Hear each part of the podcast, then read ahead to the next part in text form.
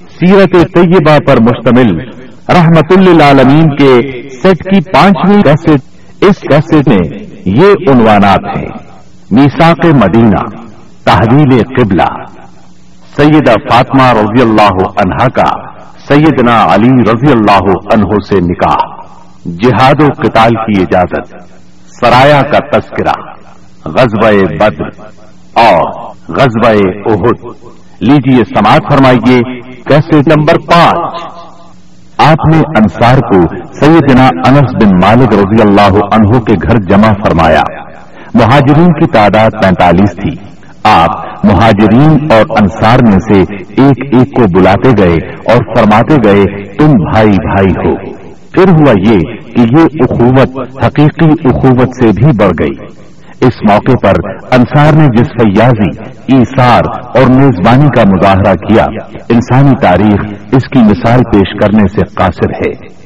انصار نے مہاجر بھائیوں کی حیثیت مہمانوں کی نہ رہنے دی، بلکہ انہیں اپنی جائیداد اور کاروبار میں برابر کا حصے دار بنا لیا۔ اس طرح مہاجرین بہت جلد اپنے پیروں پر کھڑے ہو گئے۔ مہاجرین سے یہ انصار کی محبت ہی کا نتیجہ تھا۔ کہ انہوں نے نبی صلی اللہ علیہ وسلم پر اپنے کھجوروں کے باغات پیش کیے کہ آپ ان باغات کو ان کے اور مہاجرین کے درمیان تقسیم کر دیں۔ آپ نے انکار فرمایا تو انصار نے مہاجرین سے کہا، آپ لوگ کام کر دیا کریں، ہم پھلوں میں آپ لوگوں کو شریک کر لیں گے۔ آپ صلی اللہ علیہ وسلم نے اس تجویز کو پسند فرمایا۔ سیدنا سعد بن ربی رضی اللہ عنہ بڑے مالدار انصاری تھے۔ انہوں نے اپنے مہاجر بھائی سیدنا عبد الرحمان بن اوف رضی اللہ عنہ سے کہا، میرا مال آدھا آدھا تقسیم کر لو۔ میری دو بیویاں ہیں۔ دیکھو، جو تمہیں پسند ہو مجھے بتلا دو۔ میں اسے طلاق دے دیتا ہوں۔ عدت گزر جائے تو اس سے شادی کر لینا۔ یہ سن کر سیدنا عبد الرحمان بن اوف رضی اللہ عنہ نے فرمایا اللہ آپ کے آہل اور مال میں برکت دے، مجھے آپ بازار کا راستہ بتا دیں انہوں نے بنو قینوقا کے بازار کا پتہ بتلا دیا۔ یہ بازار چلے گئے، محنت مزدوری کی۔ واپسی پر ان کے پاس کچھ فاضل پنیر اور گھی تھا۔ پھر تھوڑے ہی دن گزرے تھے کہ انہوں نے مال بھی کمایا اور ایک انصاری عورت سے شادی بھی کی۔ مدینے میں مسلمانوں کے علاوہ دو اور جماعتیں بھی تھیں۔ یہ دونوں جماعتیں ہر لحاظ سے مسلمانوں سے مختلف تھیں۔ ان کا عقیدہ، دین مسلحتیں ضروریات، جذبات اور احساسات بالکل مسلمانوں کے خلاف تھے۔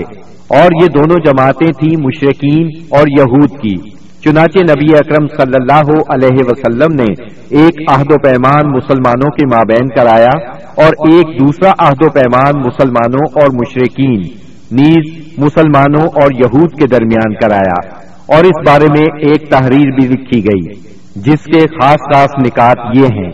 نمبر ایک، قریش اور یسرف کے مومنین و مسلمین اور ان کے ماتحت ہو کر ان کے ساتھ ملنے والے اور جہاد کرنے والے بقیہ لوگوں سے الگ ایک امت ہیں۔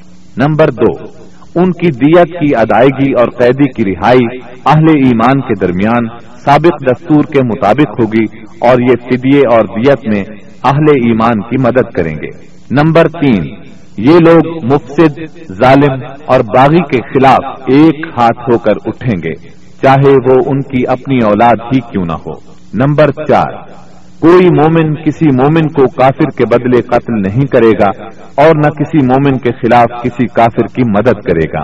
نمبر پانچ اللہ کا ذمہ ایک ہے، لہذا ایک معمولی آدمی کا دیا ہوا ذمہ بھی سارے مسلمانوں پر لاگو ہوگا۔ نمبر چھ، جو یہود مسلمانوں کے پیروکار ہو جائیں، ان کی مدد کی جائے گی اور وہ دوسرے مسلمانوں کی طرح ہوں گے۔ نمبر سات، مسلمانوں کی صلح ایک ہوگی۔ نمبر آٹھ، جو کسی مومن کو قصدن قتل کر دے، اس سے قصاص لیا جائے گا۔ سوائے اس صورت کے کہ مقتول کے ولی راضی ہو جائیں اور اہل ایمان پر ضروری ہے کہ سب قاتل کے خلاف اٹھ کھڑے ہوں۔ نمبر نو، کسی مومن کے لیے حلال نہیں کہ کسی ہنگامہ برپا کرنے والے یا بدتی کی مدد کرے یا اسے ٹھکانہ مہیا کرے۔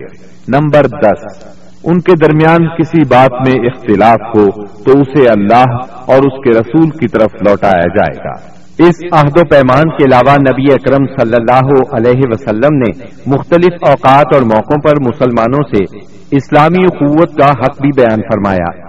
انہیں آپس میں تعاون، مدد، اتحاد و یگانگت غم گساری اور خبر گیری کی ترغیب دی۔ یہاں تک کہ یہ اخوت تاریخ کی انتہائی بلندیوں تک پہنچ گئی۔ باقی رہے مشرقین تو ان کا معاملہ اور تھا۔ ان کی اکثریت اپنے سرداروں اور بڑوں سمیت مسلمان ہو چکی تھی اور ان میں اتنی سخت نہیں تھی کہ مسلمانوں کے مقابلے میں کھڑے ہو سکیں۔ لہذا ان سے نبی اکرم صلی اللہ علیہ وسلم نے یہ عہد لیا کہ کوئی مشرق قریش کی جان و مال کو پناہ نہیں دے گا اور نہ کسی مومن کے آگے اس کی حفاظت کے لیے رکاوٹ بنے گا۔ اس عہد کے بعد ان کی طرف سے کوئی اندیشہ نہ رہا۔ باقی رہے یہود تو ان کے ساتھ نبی اکرم صلی اللہ علیہ وسلم نے جو معاہدہ کیا، اس کے خاص نکات یہ ہیں۔ نمبر ایک، یہود مسلمانوں کے ساتھ ایک امت ہوں گے۔ ان کے لیے ان کا دین اور مسلمانوں کے لیے مسلمانوں کا دین ہوگا۔ ان کے ذمے ان کا خرچ ہوگا اور مسلمانوں کے ذمے مسلمانوں کا خرچ ہوگا۔ نمبر دو، جو طاقت اس معاہدے کے کسی بھی فریق سے جنگ کرے گی یا یسرف پر حملہ کرے گی، سب آپس میں اس کے خلاف تعاون کریں گے اور ہر ایک اپنی جانب کا دفاع کرے گا۔ نمبر تین، اس معاہدے کے شرکا کے درمیان خیر خواہی خیر اندیشی اور نیکوکاری کے تعلقات ہوں گے، گناہ کے نہیں۔ نمبر چار، آدمی اپنے حلیف کے جرم میں نہیں پکڑا جائے گا۔ نمبر پانچ، مظلوم کی مدد کی جائے گی۔ نمبر چھ جب تک جنگ برپا رہے گی، یہود بھی مسلمانوں کے ساتھ خرچ برداشت کریں گے۔ نمبر سات، اس معاہدے کے شرکا پر یسرب میں ہنگامہ آرائی اور کشت و خون حرام ہوگا۔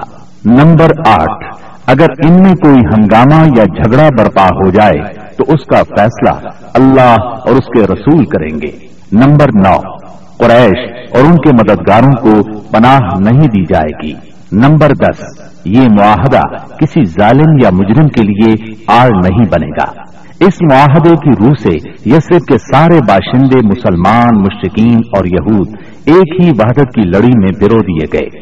مدینہ اور اس کے اطراف کو ملا کر ایک آزاد اور خود مختار حکومت قائم ہو گئی۔ اس میں مسلمانوں کا کلمہ نافذ تھا اور اس کے سربراہ محمد صلی اللہ علیہ وسلم تھے۔ اس دوران یکم اور دو ہجری میں کئی اہم واقعات پیش آئے۔ ان میں سے کچھ اس طرح ہیں۔ اسی دوران میں قبلے کی تبدیلی کا حکم آیا۔ مکہ مکرمہ سے ہجرت کر کے مدینہ منورہ آنے کے بعد سولہ یا سترہ ماہ تک مسلمان بیت المقدس کی طرف رخ کر کے نماز پڑھتے رہے۔ اب حکم آیا کہ خانہ کعبہ یعنی مسجد الحرام کی طرف منہ کر کے نماز ادا کی جائے۔ اسی سال میں رمضان المبارک کے روزے رکھنے اور زکوٰۃ ادا کرنے کے احکام نازل ہوئے۔ پھر عیدین کی نماز اور صدقت الفطر کا حکم دیا گیا۔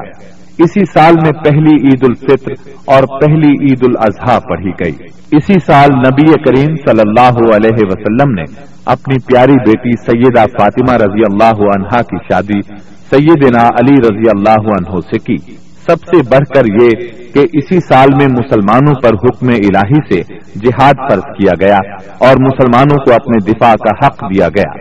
مکہ معظمہ میں صرف تبلیغ کا حکم تھا۔ اب اپنے تحفظ میں تلوار اٹھانے کا حکم آ گیا۔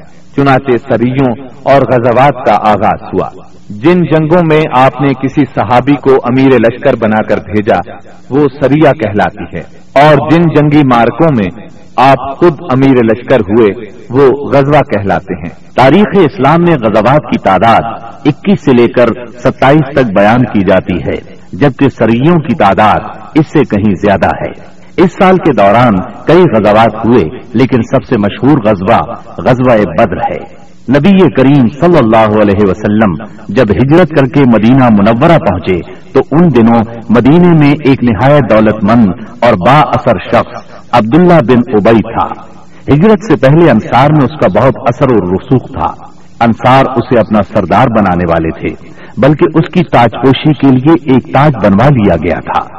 اسی دوران میں آپ صلی اللہ علیہ وسلم ہجرت کر کے مدینہ پہنچے اور انصار کے دونوں قبائل نے آپ کے ہاتھ پر بیعت کر لی۔ اور مساق مدینہ کے ذریعے سے یہودیوں نے بھی آپ کی قیادت کو تسلیم کر لیا۔ اس سے عبداللہ بن ابئی کی سرداری کے منصوبے دھرے کے دھرے رہ گئے۔ اس بنا پر اس نے آپ کی مخالفت پر کمر باندھ دی۔ ادھر مشرقین مکہ، جو اسلام، مسلمانوں اور رسول اللہ صلی اللہ علیہ وسلم کی دشمنی میں جل بھن رہے تھے، انہوں نے عبداللہ بن ابئی کو ایک دھمکی آمیز خط تحریر کیا۔ اس خط میں انہوں نے دو ٹوک الفاظ میں لکھا، آپ لوگوں نے ہمارے صاحب کو پناہ دے رکھی ہے۔ اس لیے ہم اللہ کی قسم کھا کر کہتے ہیں، یا تو آپ لوگ اس سے لڑائی کریں یا اسے نکال دیں، یا پھر ہم اپنی پوری جمعیت کے ساتھ آپ لوگوں پر چڑھائی کر کے آپ کے سارے جنگجوؤں کو قتل کر دیں گے اور آپ کی عورتوں کی حرمت پامال کر دیں گے۔ جب یہ خط عبداللہ بن ابئی اور اس کے ساتھیوں کو ملا، تو وہ رسول اللہ صلی اللہ علیہ وسلم سے جنگ کے لیے تیار ہو گئے۔ نبی اکرم صلی اللہ علیہ وسلم کو اس کی خبر ہوئی تو آپ ان کے پاس تشریف لے گئے اور فرمایا، قریش کی دھمکی تم لوگوں پر بہت گہرا اثر کر گئی ہے۔ تم خود اپنے آپ کو جتنا نقصان پہنچا دینا چاہتے ہو، قریش تمہیں اس سے زیادہ نقصان نہیں پہنچا سکتے۔ تم اپنے بیٹوں اور بھائیوں سے خود ہی لڑنا چاہتے ہو۔ نبی اکرم صلی اللہ علیہ وسلم کی یہ بات سن کر لوگ بکھر گئے۔ اس وقت تو عبداللہ بن ابئی جنگ کے ارادے سے باز آ گیا، کیونکہ اس کے ساتھی ڈھیلے پڑ گئے تھے، یا بات ان کی سمجھ میں آ گئی تھی۔ لیکن حقیقت میں قریش کے ساتھ اس کے تعلقات خفیہ طور پر قائم رہے، کیونکہ مسلمانوں اور مشرقین کے درمیان شر اور فساد کا کوئی موقع وہ ہاتھ سے جانے نہیں دینا چاہتا تھا۔ پھر اس نے اپنے ساتھ یہود کو بھی ملا رکھا تھا تاکہ اس معاملے میں ان سے بھی مدد حاصل کرے۔ لیکن وہ تو نبی صلی اللہ علیہ وسلم کی حکمت تھی، جو رہ رہ کر شر و فساد کی آگ کو بجھا دیتی تھی۔ مسلمانوں کی ہجرت اور مدینے میں ان کی کامیابی سے کفار مکہ بہت دل ملا رہے تھے اور مدینے پر چڑھائی کے بہانے ڈھونڈ رہے تھے۔ رسول اللہ صلی اللہ علیہ وسلم کے بڑھتے ہوئے اقتدار اور اسلام کی اشاعت نے مکہ میں ابو جہل اور ابو سفیان کو سخت بے چین کر دیا تھا۔ یہی کیفیت مدینے میں عبداللہ بن ابئی کی تھی۔ اس نے قریش کے حوصلے بڑھائے اور انہیں یقین دہانی کرائی کہ اگر تم نے مدینے پر دھاوا بولا تو یہودی تمہارا ساتھ دیں گے۔ مسلمان جب سے مدینہ آئے تھے، خطرات بڑھتے جا رہے تھے اور ان کے سروں پر منڈلا رہے تھے۔ یہی وجہ تھی کہ مسلمانوں نے راتوں کو جاگ جاگ کر مدینے کا پہرا دیا۔ ادھر قریش نے مدینے کو تباہ و برباد کرنے کا ارادہ کر لیا۔ اس غرض کے لیے انہوں نے کئی قبائل کو اپنا ہم نوا بنا لیا۔ چنانچہ جب نبی صلی اللہ علیہ وسلم کو خبر ہوئی تو آپ نے دو تدابیر اختیار کی پہلی یہ کہ قریش کی شامی تجارت بند کر دی جائے تاکہ وہ مجبور ہو کر مدینے پر حملہ آور ہونے کا ارادہ ترک کر دیں۔ دوسرے یہ کہ مدینے کے آس پاس کے قبیلوں سے امن و امان کا معاہدہ کیا جائے تاکہ قریش جنگ مسلط کریں تو انہیں غیر جانبدار رکھا جا سکے۔ جب اللہ تعالی کی طرف سے جہاد اور قتال کی اجازت دی گئی تو رسول اللہ صلی اللہ علیہ وسلم نے کئی ایک سرایا بھیجے اور غزوات میں حصہ لیا۔ ان کی مختصر تفصیل کچھ یوں ہے۔ اس سلسلے میں پہلا سریا جو رسول اللہ صلی اللہ علیہ وسلم نے بھیجا، وہ سریا سیف البحر کہلاتا ہے۔ اسے آپ نے رمضان یکم ہجری بمطابق مارچ چھ سو تیئیس عیسوی میں بھیجا اور اپنے چچا سیدنا حمزہ بن عبد المطلب رضی اللہ عنہ کو اس سریے کا امیر بنایا اور تیس مہاجرین کو ان کے زیر کمان شام سے آنے والے ایک قریشی قافلے کا پتہ لگانے کے لیے روانہ فرمایا۔ اس قافلے میں تین سو آدمی تھے، جن میں ابو جہل بھی تھا۔ مسلمان عیس کے اطراف میں ساحل سمندر کے پاس پہنچے تو قافلے کا سامنا ہو گیا اور دونوں فریق جنگ کے لیے سفارا ہو گئے۔ قریب تھا کہ جنگ ہو جاتی، لیکن قبیلہ جوہینا کے سردار نے بیچ بچاؤ کرا دیا۔ دونوں فریق واپس چلے گئے۔ یہ اسلامی تاریخ کا پہلا سریا اور پہلا فوجی عمل تھا۔ اس کا جھنڈا سفید تھا اور یہ اسلامی تاریخ کا پہلا جھنڈا تھا۔ اس کے علم بردار سیدنا ابو مرسد کناز بن حسین غنوی رضی اللہ عنہ تھے۔ اس کے بعد پے در پے سریے روانہ کیے گئے۔ چنانچہ شبال یکم ہجری میں سیدنا عبیدہ بن حارث رضی اللہ عنہ کو ساٹھ مہاجرین کے ساتھ بطن رابط کی وادی میں بھیجا گیا۔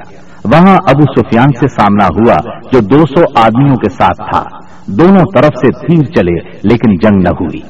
پھر زیقاد یکم ہجری میں سیدنا سعد بن ابی وقاص رضی اللہ عنہ کو بیس مہاجرین کے ساتھ خرار کی طرف بھیجا گیا، جو کہ جوفا کے قریب ایک مقام ہے، لیکن ان کا کسی سے سامنا نہ ہوا۔ اس کے بعد سفر دو ہجری میں ستر مہاجرین کے ساتھ رسول اللہ صلی اللہ علیہ وسلم خود نکلے اور ابوا یا ودان تشریف لے گئے۔ مہم کا مقصد قریش کے ایک قافلے کی راہ روکنا تھا۔ لیکن کسی سے سامنا نہ ہوا۔ یہ پہلی مہم تھی جس میں رسول اللہ صلی اللہ علیہ وسلم بذات خود نکلے۔ اس کے بعد ربیع الاول دو ہجری میں رسول اللہ صلی اللہ علیہ وسلم دو سو صحابہ کے ساتھ روانہ ہوئے۔ مقصود قریش کا قافلہ تھا، جس میں امیہ بن خلف سمیت قریش کے ایک سو آدمی اور اڑھائی ہزار اونٹ تھے۔ آپ رضوا کے اطراف میں مقام بواد تک تشریف لے گئے، لیکن کسی سے سامنا نہ ہوا۔ اسی مہینے میں کرز بن جابر سہری نے مشرقین کی ایک مختصر سی فوج کے ساتھ مدینہ کی چراہ گاہ پر چھاپہ مارا۔ اور کچھ مویشی ہانک کر لے گیا۔ رسول اللہ صلی اللہ علیہ وسلم نے ستر صحابہ کے ہمراہ اس کا تعقب کیا اور بدر کے اطراف میں واقع وادی صفوان تک تشریف لے گئے، لیکن قرض نکل بھاگا۔ اسی واقعے کو بعض لوگ غزوہ بدر اولا بھی کہتے ہیں۔ اس کے بعد آپ جماعد الا یا جماعد الخرا دو ہجری میں ایک سو پچاس یا دو سو مہاجرین کے ساتھ ذل اشارہ تک تشریف لے گئے۔ مقصود قریش کے ایک قافلے کو روکنا تھا جو ملک شام جا رہا تھا، لیکن آپ کے پہنچنے سے پہلے وہ جا چکا تھا۔ اس سفر میں آپ نے بنو مدلج اور ان کے حلیف بنو زمرہ سے جنگ نہ کرنے کا معاہدہ کیا۔ پھر رجب دو ہجری میں نبی اکرم صلی اللہ علیہ وسلم نے سیدنا عبداللہ بن جہش اسدی رضی اللہ عنہ کو بارہ مہاجرین کے ساتھ مکہ اور طائف کے درمیان ایک مقام نخلا کی طرف روانہ کیا۔ مقصد یہ تھا کہ وہ قریش کے ایک قافلے کی خبر لائیں۔ مگر ان لوگوں نے قافلے پر حملہ کر کے امر بن حضرمی کو قتل اور عبداللہ بن مغیرہ کے بیٹے عثمان اور مغیرہ کے غلام حکیم بن کیسان کو قید کر لیا اور قافلے کو ہانک لائے۔ ان کے ایسا کرنے پر آپ ان سے ناراض ہوئے۔ چنانچہ قیدیوں کو چھوڑ دیا گیا اور مقتول کا خون بہا ادا کیا گیا۔ یہ واقعہ رجب کی آخری تاریخ کو پیش آیا تھا۔ اس لیے مشرقین نے شور مچایا کہ مسلمانوں نے حرام مہینے کی حرمت پامال کر ڈالی۔ اس پر سورہ بقرہ کی آیت دو سو سترہ نازل ہوئی۔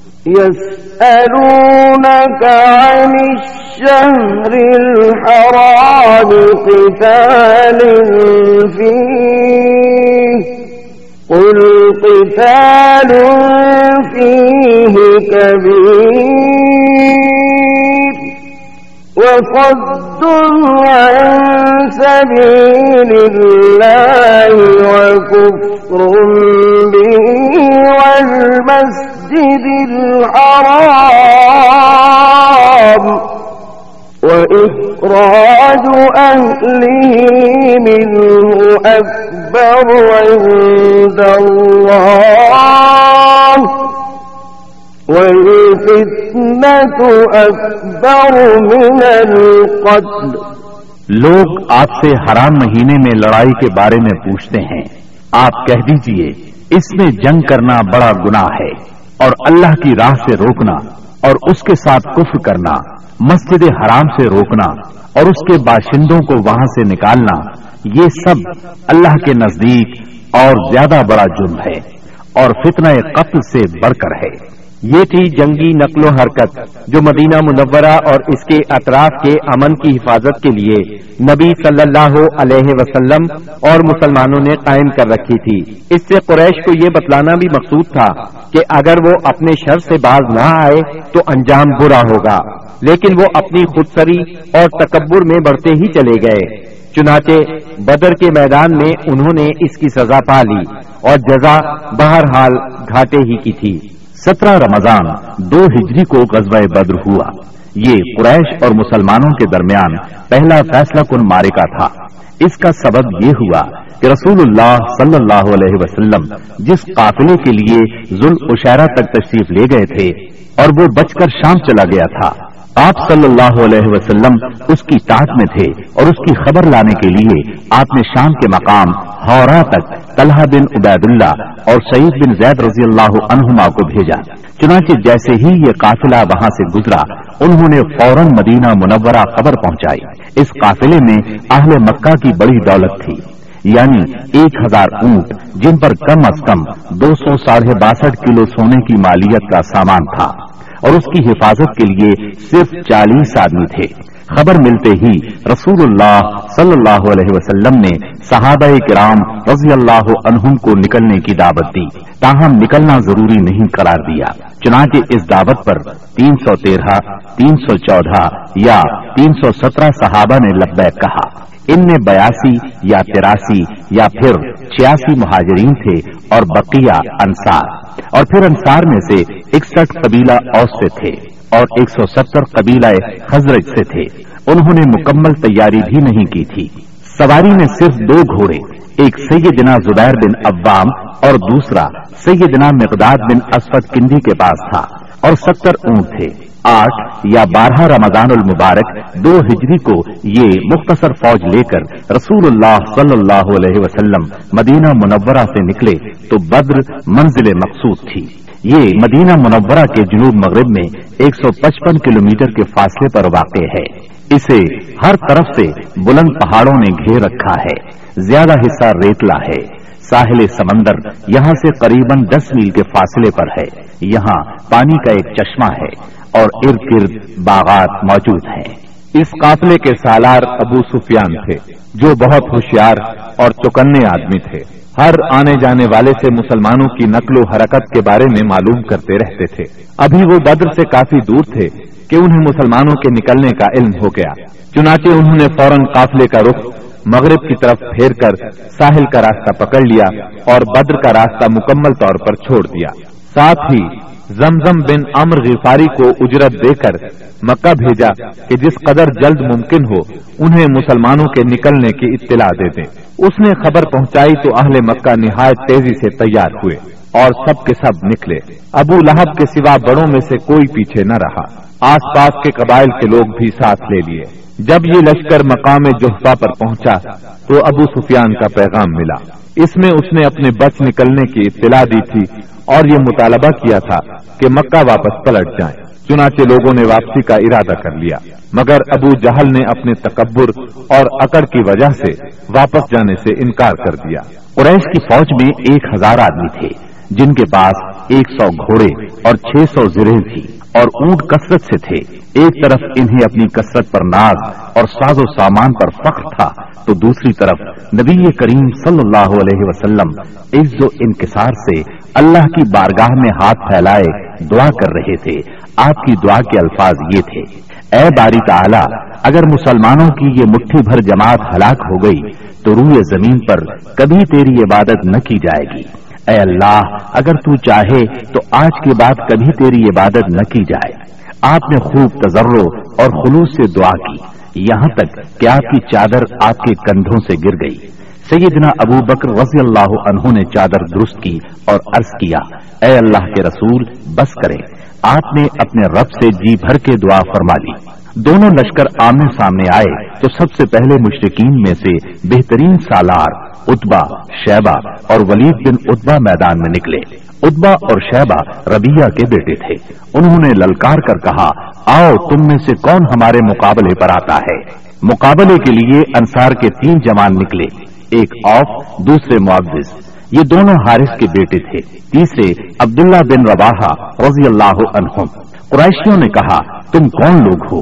انہوں نے کہا، ہم انصار کی ایک جماعت ہیں۔ قریشیوں نے کہا، آپ لوگ شریف مد مقابل ہیں، لیکن ہمیں آپ سے سروکار نہیں۔ ہم تو اپنے چچیرے بھائیوں کو چاہتے ہیں۔ پھر ان کے منادی نے آواز لگائی، محمد، ہمارے پاس ہماری قوم کے ہمسروں کو بھیجو۔ رسول اللہ صلی اللہ علیہ وسلم نے فرمایا، عبیدہ بن حارث اٹھو، حمزہ اٹھو، علی اٹھو۔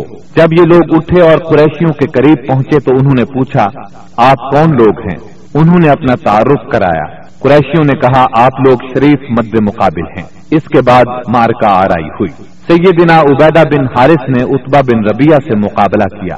سیدنا حمزہ نے شہبہ سے اور سیدنا علی نے ولید سے۔ سیدنا حمزہ اور سیدنا علی نے اپنے اپنے مد مقابل کو جھٹ مار لیا۔ لیکن عبیدہ بن حارث اور ان کے مد مقابل کے درمیان ایک ایک وار کا تبادلہ ہوا اور دونوں میں سے ہر ایک نے دوسرے کو گہرا زخم لگایا۔ اتنے میں سیدنا علی اور سیدنا حمزہ اپنے اپنے شکار سے فارغ ہو کر آ گئے۔ آتے ہی اتبا پر ٹوٹ پڑے۔ اس کا کام تمام کیا۔ اور سیدنا عبیدہ کو اٹھا لائے۔ ان کا پاؤں کٹ گیا تھا اور آواز بند ہو گئی تھی، جو مسلسل بند ہی رہی۔ یہاں تک کہ جنگ کے چوتھے یا پانچویں دن جب مسلمان مدینے سے واپس ہوتے ہوئے وادی سفرا سے گزر رہے تھے، ان کا انتقال ہو گیا۔ مبارزت کا نتیجہ مشرقین کے لیے برا ثابت ہوا۔ چنانچہ وہ غصے سے بے قابو ہو کر مسلمانوں کی صفوں میں تندی کے ساتھ ٹوٹ پڑے۔ گمسان کا رن پڑا اور پشتوں کے پشتے لگ گئے۔ اس سے مشرقین کی صفوں میں استراط کی لہر دوڑ گئی۔ تاغوت اکبر ابو جہل ملعون نے اپنی صفوں میں استراط کی ابتدائی لہر دیکھی تو چاہا کہ اس سیلاب کے سامنے ڈٹ جائے۔ چنانچہ وہ اپنے لشکر کو للکارتا ہوا تکبر کے ساتھ کہنے لگا، لا تو اس کی قسم، ہم اس وقت تک واپس نہیں ہوں گے جب تک انہیں رسیوں میں نہ جکڑ لیں۔ دیکھو، تمہارا کوئی آدمی ان کے کسی آدمی کو قتل نہ کرے، بلکہ انہیں پکڑو اور گرفتار کرو تاکہ ہم ان کو اس حرکت کا مزہ چکھائیں۔ لیکن اسے اس غرور کی حقیقت کا بہت جلد پتہ لگ گیا، کیونکہ چند ہی لمحے بعد مسلمانوں کے حملے کی تندی کے سامنے مشرقین کی صفیں پھٹنا شروع ہو گئیں۔ البتہ، ابو جہل اب بھی اپنے گرد مشرقین کا ایک غول لیے جمع ہوا تھا۔ اس غول نے ابو جہل کے چاروں طرف تلواروں کی باڑھ اور نیزوں کا ایک جنگل قائم کر رکھا تھا۔ لیکن غیرت مند مسلمانوں کے اسلامی ہجوم کی آندھی نے اس باڑھ کو بھی بکھیر دیا اور اس جنگل کو بھی اکھیڑ دیا۔ اس کے بعد یہ تاغوت اکبر دکھائی پڑا۔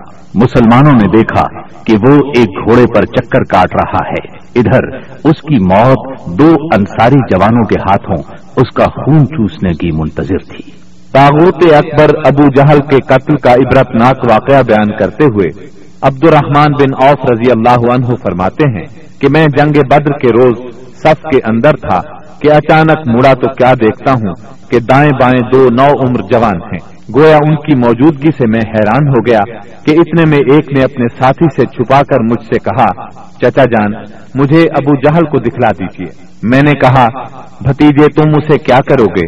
اس نے کہا، مجھے بتایا گیا ہے کہ وہ رسول اللہ صلی اللہ علیہ وسلم کو گالی دیتا ہے۔ اس ذات کی قسم جس کے ہاتھ میں میری جان ہے اگر میں نے اس کو دیکھ لیا تو میرا وجود اس کے وجود سے الگ نہ ہوگا۔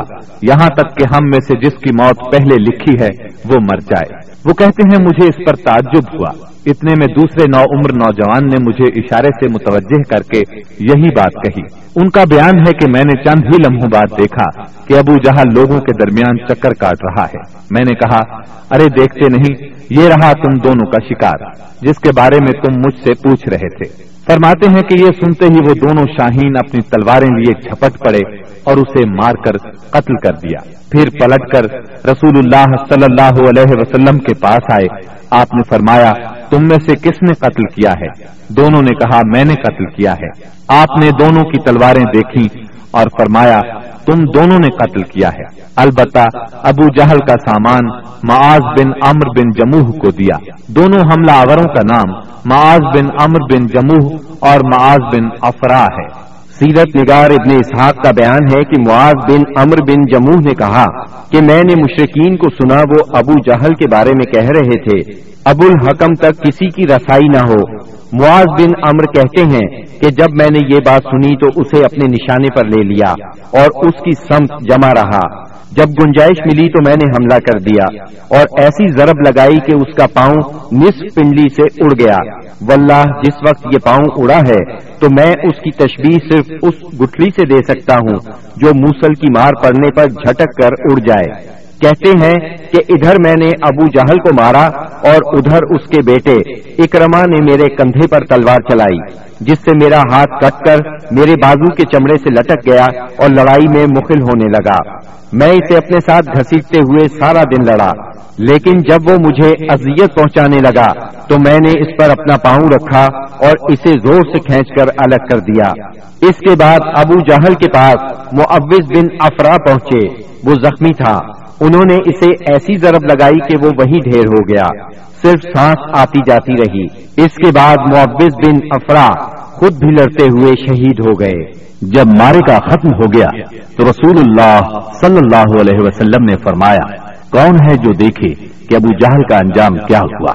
اس پر صحابہ کرام اس کی تلاش میں بکھر گئے۔ عبداللہ بن مسعود رضی اللہ عنہ نے اسے اس حالت میں پایا کہ ابھی سانس آ جا رہی تھی۔ انہوں نے اس کی گردن پر پاؤں رکھا اور سر کاٹنے کے لیے داڑھی پکڑی اور فرمایا، او اللہ کے دشمن، آخر اللہ نے تجھے رسوا کیا نا؟ اس نے کہا، مجھے کاہے کو رسوا کیا؟ کیا جس شخص کو تم لوگوں نے قتل کیا ہے، اس سے بھی بلند پایا کوئی آدمی ہے؟ یا جس کو تم لوگوں نے قتل کیا، اس سے بھی کوئی اوپر آدمی ہے؟ پھر بولا، کاش مجھے کسانوں کی بجائے کسی اور نے قتل کیا ہوتا. اس کے بعد کہنے لگا، مجھے بتاؤ، فتح کس کی ہوئی؟ عبداللہ بن مسعود رضی اللہ عنہ نے فرمایا، اللہ اور اس کے رسول صلی اللہ علیہ وسلم کی. اس کے بعد عبداللہ بن مسعود رضی اللہ عنہ سے، جو اس کی گردن پر پاؤں رکھ چکے تھے، کہنے لگا، او بکری کے چرواہے، تو بڑی اونچی اور مشکل جگہ پر چڑھ گیا۔ واضح رہے کہ عبداللہ بن مسعود رضی اللہ عنہ مکے میں بکریاں چرایا کرتے تھے۔ اس گفتگو کے بعد عبداللہ بن مسعود رضی اللہ عنہ نے اس کا سر کاٹ لیا اور رسول اللہ صلی اللہ علیہ وسلم کی خدمت میں لا کر حاضر کرتے ہوئے عرض کیا، یا رسول اللہ صلی اللہ علیہ وسلم، یہ رہا اللہ کے دشمن ابو جہل کا سر۔ آپ نے تین بار فرمایا، واقعی اس اللہ کی قسم جس کے سوا کوئی معبود نہیں۔ اس کے بعد فرمایا اللہ اکبر الحمد للہ صدق وعده ونصر عبده وهزم الاحزاب وحده اللہ اکبر تمام ہم اللہ کے لیے ہے جس نے اپنا وعدہ سچ کر دکھایا اپنے بندے کی مدد فرمائی اور تنہا سارے گروہوں کو شکست دی۔ پھر فرمایا، چلو مجھے اس کی لاش دکھاؤ۔ جب آپ صلی اللہ علیہ وسلم کو لاش دکھائی گئی، تو آپ نے فرمایا، یہ اس امت کا فرعون ہے۔ معاذ بن امر اور معوض بن افرا کے ایمان افروز کارناموں کا ذکر ہو چکا ہے۔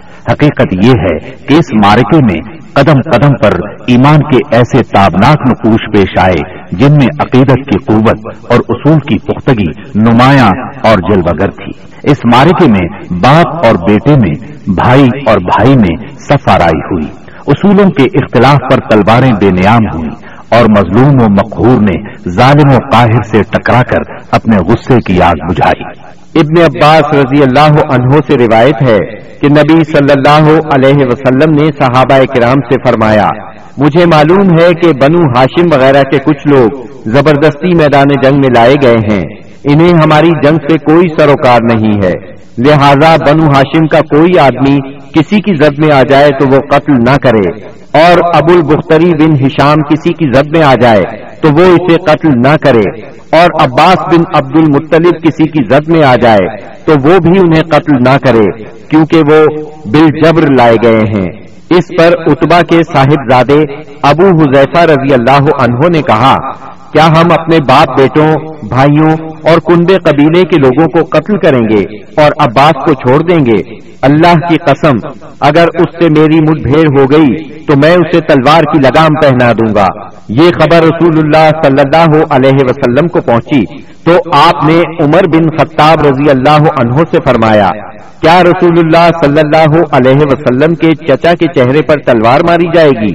عمر رضی اللہ عنہ نے کہا، یا رسول اللہ، مجھے چھوڑیے، میں تلوار سے شخص کی گردن اڑا دوں۔ کیونکہ اللہ کی قسم یہ شخص منافق ہو گیا ہے۔ بعد میں ابو حذیفہ رضی اللہ عنہ کہا کرتے تھے، اس دن میں نے جو بات کہہ دی تھی، اس کی وجہ سے مجھے برابر خوف لگا رہتا ہے۔ صرف یہی صورت ہے کہ میری شہادت اس کا کفارہ بن جائے۔ اور بالآخر وہ یمامہ کی جنگ میں شہید ہو ہی گئے۔ ابو البختری کو قتل کرنے سے اس لیے منع کیا گیا تھا کہ مکے میں یہ شخص سب سے زیادہ رسول اللہ صلی اللہ علیہ وسلم کی ایزا رسانی سے اپنا ہاتھ روکے ہوئے تھا۔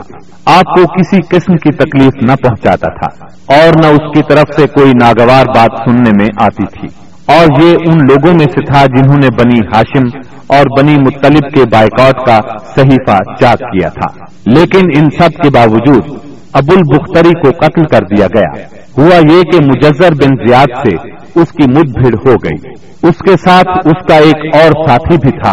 دونوں ساتھ ساتھ لڑ رہے تھے۔ مجزر نے کہا، ابو البختری، رسول اللہ صلی اللہ علیہ وسلم نے ہمیں آپ کو قتل کرنے سے منع کیا ہے۔ اس نے کہا، اور میرا ساتھی؟ مجزر نے کہا، نہیں واللہ، ہم آپ کے ساتھی کو نہیں چھوڑ سکتے۔ اس نے کہا، اللہ کی قسم، تب میں اور وہ دونوں مریں گے۔ اس کے بعد دونوں نے لڑائی شروع کر دی۔ مجزر نے مجبوراً اسے بھی قتل کر دیا۔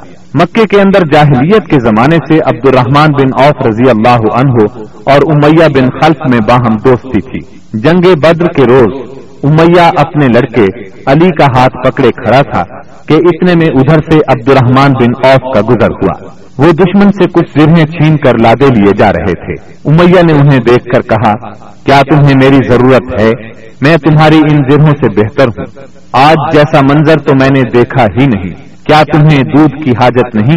مطلب یہ تھا کہ جو مجھے قید کرے گا، میں اسے فدیے میں خوب ددھیل اونٹنیاں دوں گا۔ یہ سن کر عبد الرحمان بن اوف رضی اللہ عنہ نے زرہیں پھینک دی اور دونوں کو گرفتار کر کے آگے بڑھے۔ عبد الرحمان بن اوف رضی اللہ عنہ کہتے ہیں کہ میں امیہ اور اس کے بیٹے کے درمیان چل رہا تھا کہ امیہ نے پوچھا، آپ لوگوں میں کون سا آدمی تھا جو اپنے سینے پر شتر مرغ کا پر لگائے ہوئے تھا؟ میں نے کہا، وہ حمزہ بن عبد المطلب رضی اللہ عنہ تھے۔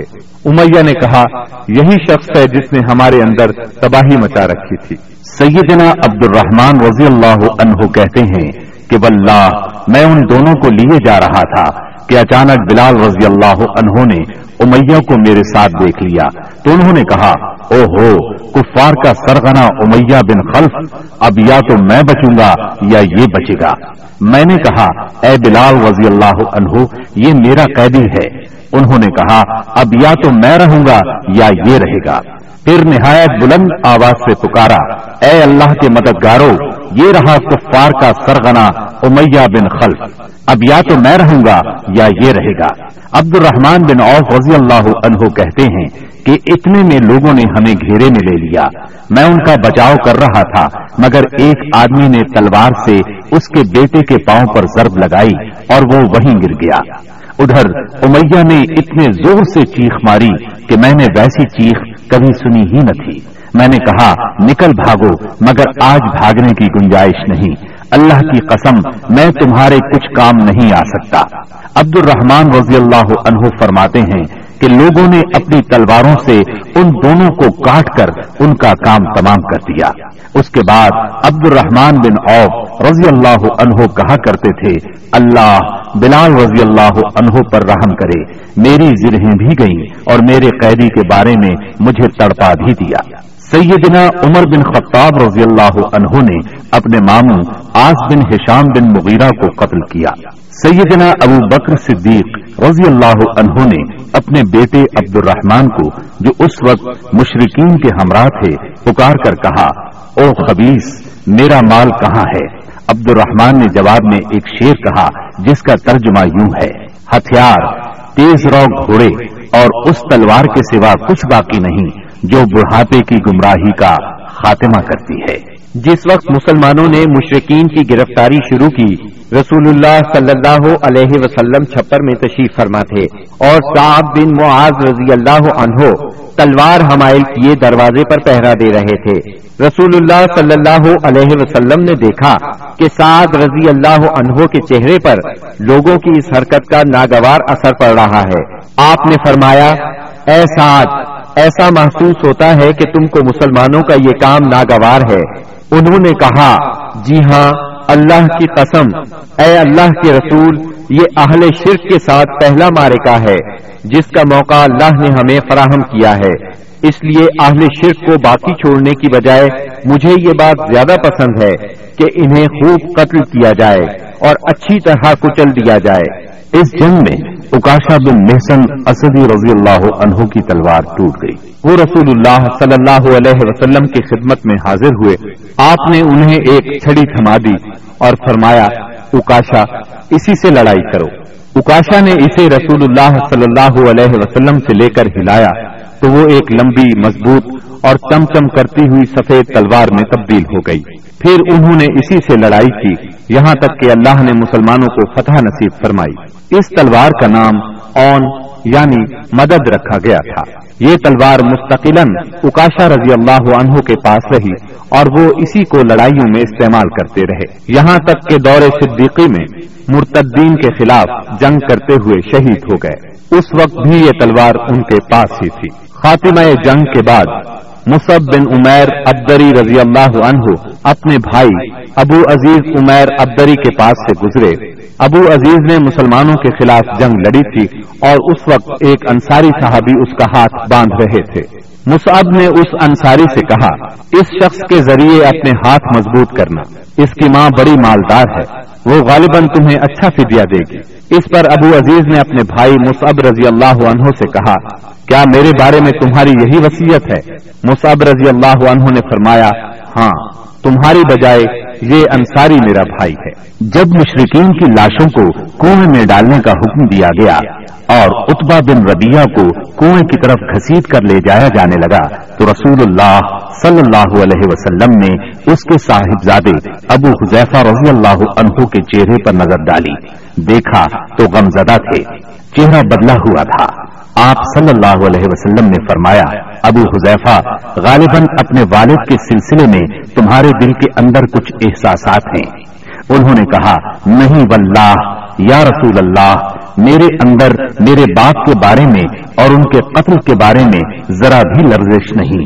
البتہ میں اپنے باپ کے متعلق جانتا تھا کہ ان میں سوجھ بوجھ ہے دور اندیشی اور فضل و کمال ہے۔ اس لیے میں آس لگائے بیٹھا تھا۔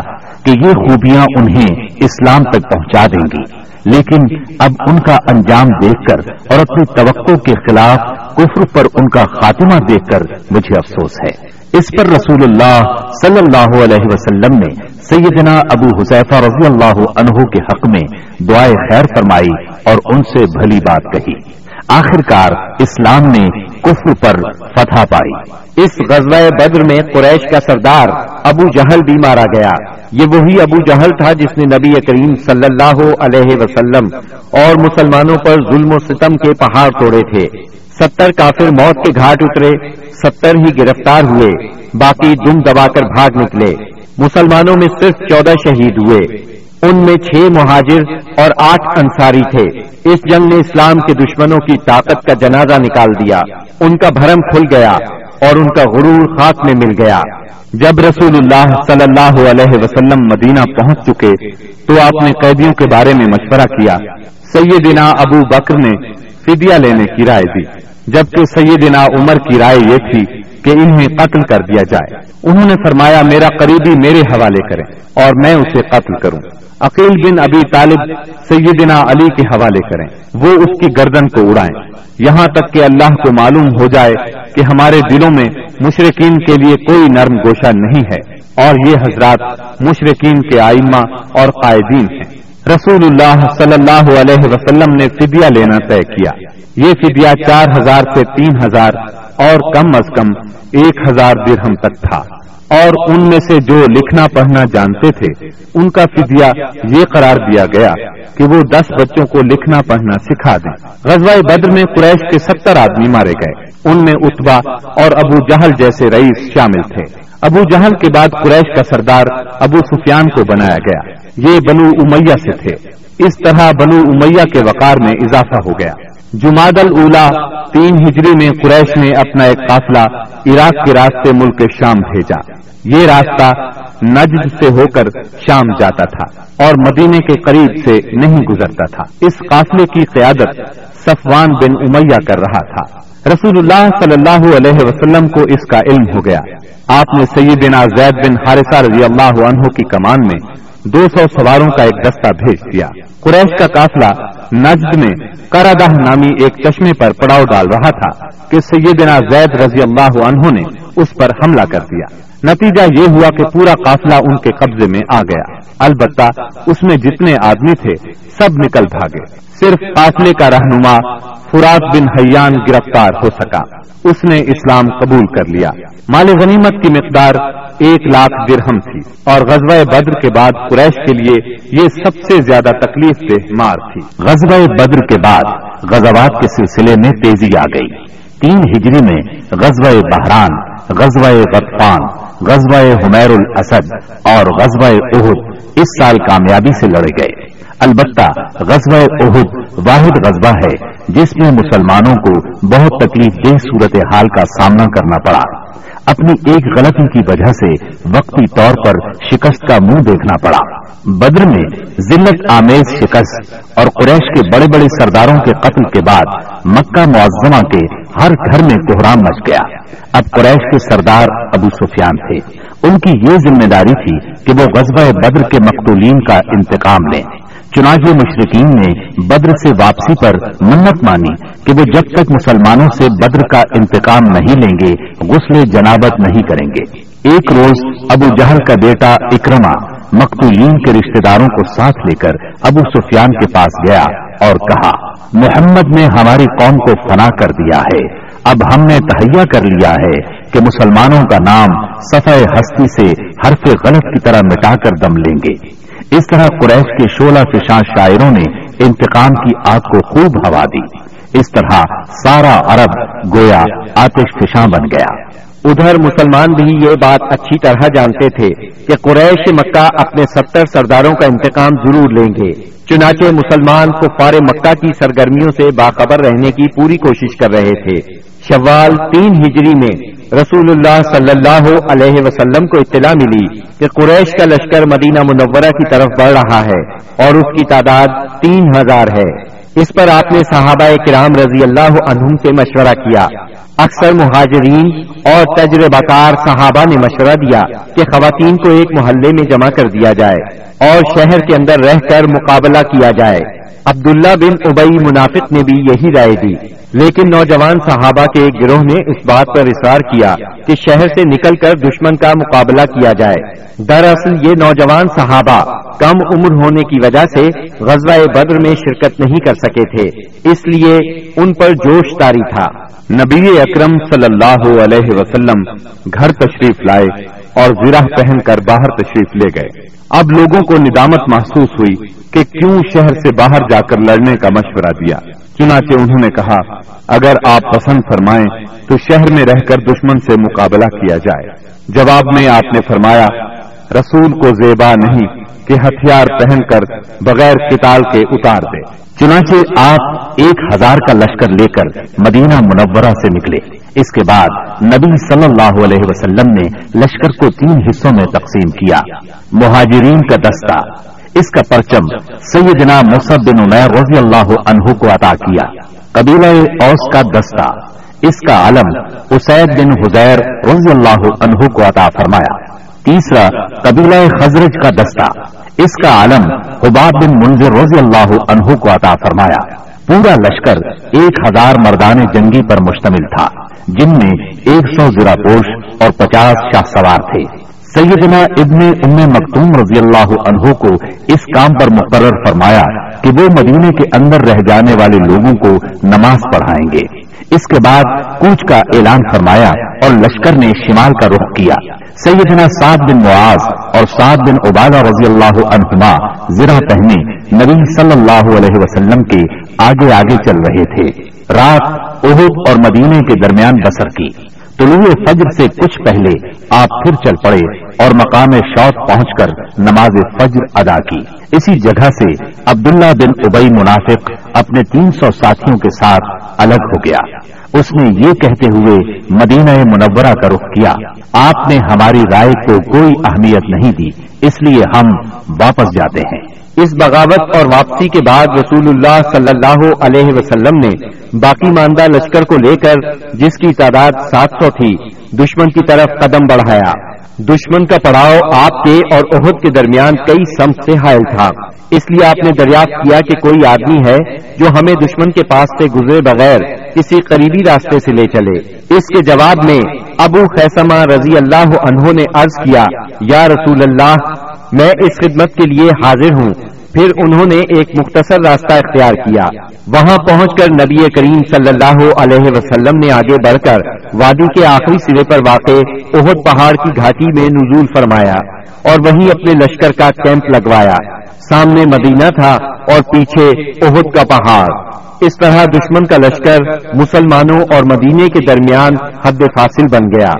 یہاں پہنچ کر رسول اللہ صلی اللہ علیہ وسلم نے لشکر کی ترتیب و تنظیم قائم کی اور جنگی نقطۂ نظر سے اسے کئی صفوں میں تقسیم فرمایا۔ ان کی کمان سیدنا عبداللہ بن جبیر بن نعمان رضی اللہ عنہ کے سپرد کی اور انہیں وادی کنات کے جنوبی کنارے پر واقع ایک چھوٹی سی پہاڑی پر جو اسلامی لشکر کے کیمپ سے کوئی ڈیڑھ سو میٹر جنوب مشرق میں واقع ہے اور اب جبل رومات کے نام سے مشہور ہے، تعینات فرمایا اور انہیں ہدایات دیتے ہوئے فرمایا، اگر تم لوگ دیکھو کہ ہمیں پرندے اچک رہے ہیں تو بھی اپنی جگہ نہ چھوڑنا، یہاں تک کہ میں بلا بھیجوں اور اگر تم دیکھو کہ ہم نے قوم کو شکست دی ہے اور انہیں کچل دیا ہے، تو بھی اپنی جگہ نہ چھوڑنا، یہاں تک کہ میں بلا بھیجوں۔ باقی لشکر کی ترتیب یہ تھی، دائیں جانب والے لشکر پر سیدنا منظر بن امر مقرر تھے اور بائیں جانب والے لشکر پر زبیر بن عوام اور ان کا معاون سیدنا مقداد بن اسود کو بنایا گیا۔ سیدنا زبیر کو یہ مہم بھی سونپی گئی کہ وہ خالد بن ولید کے شاہ سواروں کی راہ روکے رکھیں۔ اس ترتیب کے علاوہ صف کے اگلے حصے میں ایسے ممتاز اور منتخب بہادر مسلمان رکھے گئے جن کی جاں بازی و دلیری کا شہرا تھا اور جنہیں ہزاروں کے برابر مانا جاتا تھا۔ یہ منصوبہ بڑی باریکی اور حکمت پر مبنی تھا، جس سے نبی کریم صلی اللہ علیہ وسلم کی فوجی قیادت کی ابقریت کا پتہ چلتا ہے اور ثابت ہوتا ہے کہ کوئی کمانڈر کیسا ہی بالیاقت کیوں نہ ہو، آپ سے زیادہ باریک اور باحکمت منصوبہ تیار نہیں کر سکتا۔ یہ تھی نبی کریم صلی اللہ علیہ وسلم کی لشکر کی ترتیب و تنظیم جو سات سوال تین ہجری کی صبح عمل میں آئی۔ ادھر مشرقین نے بھی صف بندی ہی کے اصول پر اپنے لشکر کو منظم کیا تھا۔ ان کا سپا سالار ابو سفیان تھا، جس نے قلب لشکر میں اپنا مرکز بنایا تھا۔ دائیں جانب خالد بن ولید سالار تھے، جو ابھی مشرق تھے، اور بائیں جانب کا سالار اکرما بن ابو جہل تھا۔ پیدل فوج کی کمان صفوان بن امیہ کے پاس تھی، اور تیر اندازوں پر عبداللہ بن ربیہ مقرر ہوئے۔ جھنڈا بنو عبد الدار کی ایک چھوٹی سی جماعت کے ہاتھ میں تھا۔ اس کے بعد دونوں فریق آمنے سامنے اور قریب آ گئے اور لڑائی کا مرحلہ شروع ہو گیا۔ جنگ کے پہلے مرحلے کی ابتدا مشرقین کے علم بردار طلحہ بن ابی طلحہ سے ہوئی۔ اس نے مسلمانوں کو للکارا۔ اس کی للکار سن کر سیدنا زبیر رضی اللہ عنہ فوراً سب سے نکل کر آگے آئے۔ اس کے مقابل ہوئے۔ بڑھ کر ایک بھرپور وار کیا۔ طلحہ فوراً ہی جہنم رسید ہو گیا۔ طلحہ کے گرتے ہی جھنڈا اس کے بھائی عثمان نے اٹھا لیا اور مسلمانوں کو مقابلے کے لیے پکارا۔ اب سیدنا حمزہ رضی اللہ عنہ آگے بڑھے اور عثمان کے کندھے پر اس زور سے تلوار ماری کہ کمر تک اتر گئی۔ اس طرح قریش کے بارہ علمبردار یکے بعد دیگرے قتل ہوئے۔ پھر عام لڑائی شروع ہوئی۔ گھمسان کی جنگ چھڑ گئی۔ اس میں مسلمانوں کا پلہ بھاری رہا۔ مشرقین شکست کھا کر بھاگ نکلے۔ انہیں جوش دلانے والی عورتیں بھی بھاگ کھڑی ہوئی مسلمانوں نے مشرقین کو گھیر لیا۔ انہیں مارنے لگے۔ ساتھ ساتھ مال غنیمت لوٹنے لگے۔ ایسے میں درے پر موجود پچاس تیر اندازوں سے وہ غلطی ہو گئی جس نے لڑائی کا پانسا پلٹ دیا۔ ہوا یوں کہ نبی اکرم صلی اللہ علیہ وسلم نے ان پچاس تیر اندازوں کو یہ ہدایت فرمائی تھی کہ اس درے کو کسی حال میں نہ چھوڑنا، لیکن جب مسلمانوں کو کامیابی ہوئی کافر بھاگنے لگے اور مسلمان انہیں مارنے کاٹنے کے ساتھ ساتھ مال غنیمت بھی لوٹنے لگے تو انہوں نے بھی درہ چھوڑ دیا اور مال غنیمت لوٹنے کے لیے دوڑ پڑے۔ تیر اندازوں کے سردار سیدنا عبداللہ بن جبیر رضی اللہ عنہ نے انہیں روکنے کی کوشش کی، لیکن وہ مال غنیمت کی طرف متوجہ ہو گئے۔ قریشی فوج میں خالد بن ولید موجود تھے۔ انہیں اللہ نے غضب کی جنگی مہارت عطا کی تھی۔ انہوں نے اپنی مہارت سے فوراً بھانپ لیا کہ موقع بہت اچھا ہے۔ مسلمانوں پر اس درے کی طرف سے حملہ کر دینا چاہیے۔ چنانچہ انہوں نے اپنے دستے کو ساتھ لیا اور چکر کاٹ کر درے تک پہنچ گئے۔ وہاں سیدنا عبداللہ بن جبیر رضی اللہ عنہ اور ان کے ساتھیوں کو شہید کر کے یہ لوگ پیچھے کی طرف سے مسلمانوں پر ٹوٹ پڑے۔ اس طرح مسلمان دونوں طرف سے گھیرے میں آ گئے۔ اس طرح سات سو مسلمانوں کی فوج اچانک تین ہزار کے نرغے میں آ گئی۔ زبردست جنگ ہوئی۔ ستر صحابہ شہید ہو گئے، مسلمان منتشر ہو کر رہ گئے۔ اسلامی فوج کے علم بردار سیدنا مصعب بن عمیر رضی اللہ عنہ کی شکل و صورت رسول اللہ صلی اللہ علیہ وسلم سے بہت ملتی جلتی تھی۔ وہ شہید ہو گئے تو بعض لوگوں نے سمجھا رسول اللہ صلی اللہ علیہ وسلم شہید ہو گئے۔ اس خبر سے اسلامی فوج پر دل ہو گئی۔ ان میں سراسیمگی پھیل گئی۔ وہ مایوس ہو گئے۔ بڑے بڑے بہادروں کی طاقت جواب دے گئی۔ کچھ دیر بعد اتفاق سے کاب بن مالک رضی اللہ عنہ نے رسول اللہ صلی اللہ علیہ وسلم کو دیکھ لیا۔ وہ بلند آواز سے پکارے، مسلمانوں، رسول اللہ صلی اللہ علیہ وسلم زندہ ہے مسلمان اس طرف لپکے اور آپ کو ہلکے میں لے لیا۔ لڑائی کے دوران میں ایک پتھر آپ صلی اللہ علیہ وسلم کی پیشانی مبارک پر لگا۔ اس سے زرہ کی دو کڑیاں آپ کی پیشانی میں دھس گئیں۔ ایک اور پتھر آ کر لگا۔ اس سے آپ کے دو دانت شہید ہو گئے۔ مسلمانوں کے پھر پلٹ آنے پر آخر کافروں کو بھاگتے بنی۔ ستر مسلمانوں کی لاشیں خون اور مٹی میں لت پت پڑی تھی۔ کفار نے انتقام کی آگ کو اس طرح ٹھنڈا کیا کہ ان میں سے اکثر کے ناک اور کان کاٹ لیے۔ آپ کے چچا سیدنا حمزہ رضی اللہ عنہ کی ناش کے بھی ناک کان کاٹ ڈالے گئے۔ سرور کائنات صلی اللہ علیہ وسلم نے چچا کی لاش دیکھی تو آپ دیدہ ہو گئے۔ تاہم صبر فرمایا۔ قریش مکہ کے لیے دعا فرمائی۔ اے اللہ میری قوم کو ہدایت فرما، کیونکہ وہ مجھے نہیں جانتے۔ اس کے بعد آپ مسلمان زخمیوں اور شہیدوں کی خبر لینے کے لیے میدان میں تشریف لائے۔ بعض لوگ اس وقت تک بعض شہداء کو مدینے کی طرف لے چلے تھے۔ آپ نے انہیں حکم دیا کہ انہیں ان کی شہادت گاہوں میں واپس لایا جائے اور سارے شہداء کو غسل اور نماز جنازہ کے بغیر ان کے کپڑوں ہی میں دفن کیا جائے۔ آپ نے دو دو اور تین تین شہیدوں کو ایک ہی قبر میں دفن کیا اور ایسا بھی ہوا کہ دو شہیدوں کو ایک ہی کپڑے میں دفن کیا گیا۔ درمیان میں اسخر گھاس ڈال دی گئی۔ لہد میں اس شخص کو آگے کیا جسے قرآن زیادہ یاد تھا۔ آپ نے فرمایا، میں ان لوگوں کے بارے میں قیامت کے دن گواہی دوں گا۔ لوگوں نے سیدنا حنزلہ بن ابی عامر رضی اللہ عنہ کی لاش اس حالت میں پائی کہ وہ زمین سے اوپر اٹھی ہوئی تھی اور اس سے پانی ٹپک رہا تھا۔ رحمت دو عالم صلی اللہ علیہ وسلم نے فرمایا، فرشتے انہیں غسل دے رہے ہیں۔ ان کا واقعہ یہ ہے کہ ان کی نئی نئی شادی ہوئی تھی۔ بیوی کے ساتھ ہی تھے کہ جنگ کی دعوت کانوں میں پڑی۔ وہ بیوی کو چھوڑ کر سیدھے میدان جنگ میں آ گئے۔ پھر حالت جنابت ہی میں لڑتے ہوئے شہید ہو گئے۔ چنانچہ فرشتوں نے انہیں غسل دیا۔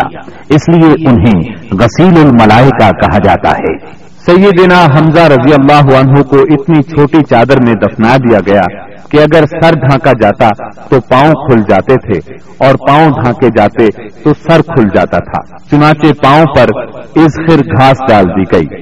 یہی صورت حال سیدنا مصعب بن عمیر رضی اللہ عنہ کے ساتھ پیش آئی۔ شہداء کے دفن اور ان کے لیے دعا کے بعد نبی اکرم صلی اللہ علیہ وسلم اور صحابہ کرام مدینے کی طرف چلے۔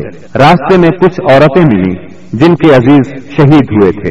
نبی صلی اللہ علیہ وسلم نے انہیں تسلی دی اور ان کے لیے دعا فرمائی۔ بنو دینار کی ایک خاتون آئی جن کے شوہر، بھائی اور باپ شہید ہو گئے تھے۔ جب انہیں ان کے عزیزوں کی شہادت کی خبر دی گئی تو بولی رسول اللہ صلی اللہ علیہ وسلم کی کیا خبر ہے؟ انہیں بتایا گیا، رسول اللہ صلی اللہ علیہ وسلم خیریت سے ہیں۔ وہ بولی، میں آپ کو دیکھنا چاہتی ہوں۔ لوگوں نے اشارے سے بتایا، جب ان کی نظر آپ پر پڑی تو بولی، کل مصیبت بعدک جلل۔ کہ آپ کے بعد ہر مصیبت ہیچ ہے۔ مدینے پہنچ کر مسلمانوں نے ہنگامی حالت میں رات گزاری، جسموں پر زخم ہی زخم تھے۔ تھکن سے بدن چور چور تھے اور غم و علم کی کیفیت تاری تھی۔ اس کے باوجود وہ مدینے کا پہرا دیتے رہے اور رسول اللہ صلی اللہ علیہ وسلم کی پہرے داری کرتے رہے۔ ادھر رسول اللہ صلی اللہ علیہ وسلم نے محسوس کیا کہ دشمن کی نقل و حرکت پر نظر رکھنا ضروری ہے۔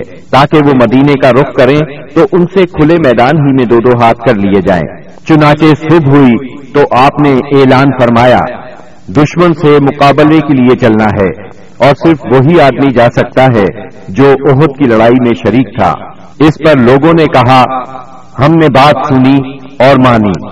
چنانچہ سب لوگ مدینہ منورہ سے روانہ ہوئے۔ آپ نے آٹھ میل دور ہمراہ الاسد کے مقام پر پہنچ کر پڑاؤ ڈالا۔ ادھر مشرقین نے مدینہ منورہ سے چھتیس میل دور مقام روحا پر پڑاؤ ڈالا۔ اور مدینے پر دوبارہ چڑھائی کرنے کا مشورہ شروع کر دیا۔ انہیں افسوس اس بات کا تھا کہ انہوں نے ایک بہترین موقع کھو دیا۔ ایسے میں مابد بن ابھی مابد خزائی آپ کی خدمت میں حاضر ہوا۔ یہ آپ کے خیر خواہوں میں سے تھا۔ ہمراہ الاسد نے آپ کے سامنے پہنچ کر اس نے عہد کے واقعے پر تعزیت کی۔ آپ نے اس سے فرمایا، تم جا کر ابو سفیان سے ملو اور اس کی حوصلہ شکنی کرو۔ مابد روحا پہنچا۔ اس وقت تک مشرقین مدینے کی طرف پلٹ پڑنے کا فیصلہ کر چکے تھے۔ مابد نے انہیں بری طرح ڈرایا۔ کہنے لگا، محمد ایسی جمعیت لے کر نکلے ہیں کہ میں نے ایسی مثال پہلے نہیں دیکھی۔ وہ سب لوگ تمہارے خلاف غصے سے بھرے ہوئے ہیں، بھڑکے ہوئے ہیں۔ ان پر اس قدر جوش تاری ہے کہ میں نے ایسی مثال پہلے کبھی نہیں دیکھی۔ نیز میرا خیال ہے کہ تم کوچ کرنے سے پہلے پہلے اس لشکر کا ہرابل دستہ اس ٹیلے کے پیچھے سے نمودار ہوتا ہوا دیکھ لو گے اس کی باتیں سن کر مکی لشکر کے حوصلے پست ہو گئے، عزائم ڈھیلے پڑ گئے۔ چنانچہ ابو سفیان نے ایک قافلے کے ذریعے سے یہ پیغام بھیجا، لوگ تمہارے خلاف ہیں، ان سے ڈرو۔ یہ پیغام انہوں نے اس لیے بھیجا کہ مسلمان ان کی طرف نہ آئے اور پھر وہ اپنے لشکر کے ساتھ فوری طور پر مکے کی طرف چل پڑے۔ محسوس سامعین، ابھی آپ دارالسلام اسٹوڈیو سے سیرت طیبہ پر مشتمل رحمت اللہ کے سیٹ کی پانچویں کیسٹ سن رہے تھے۔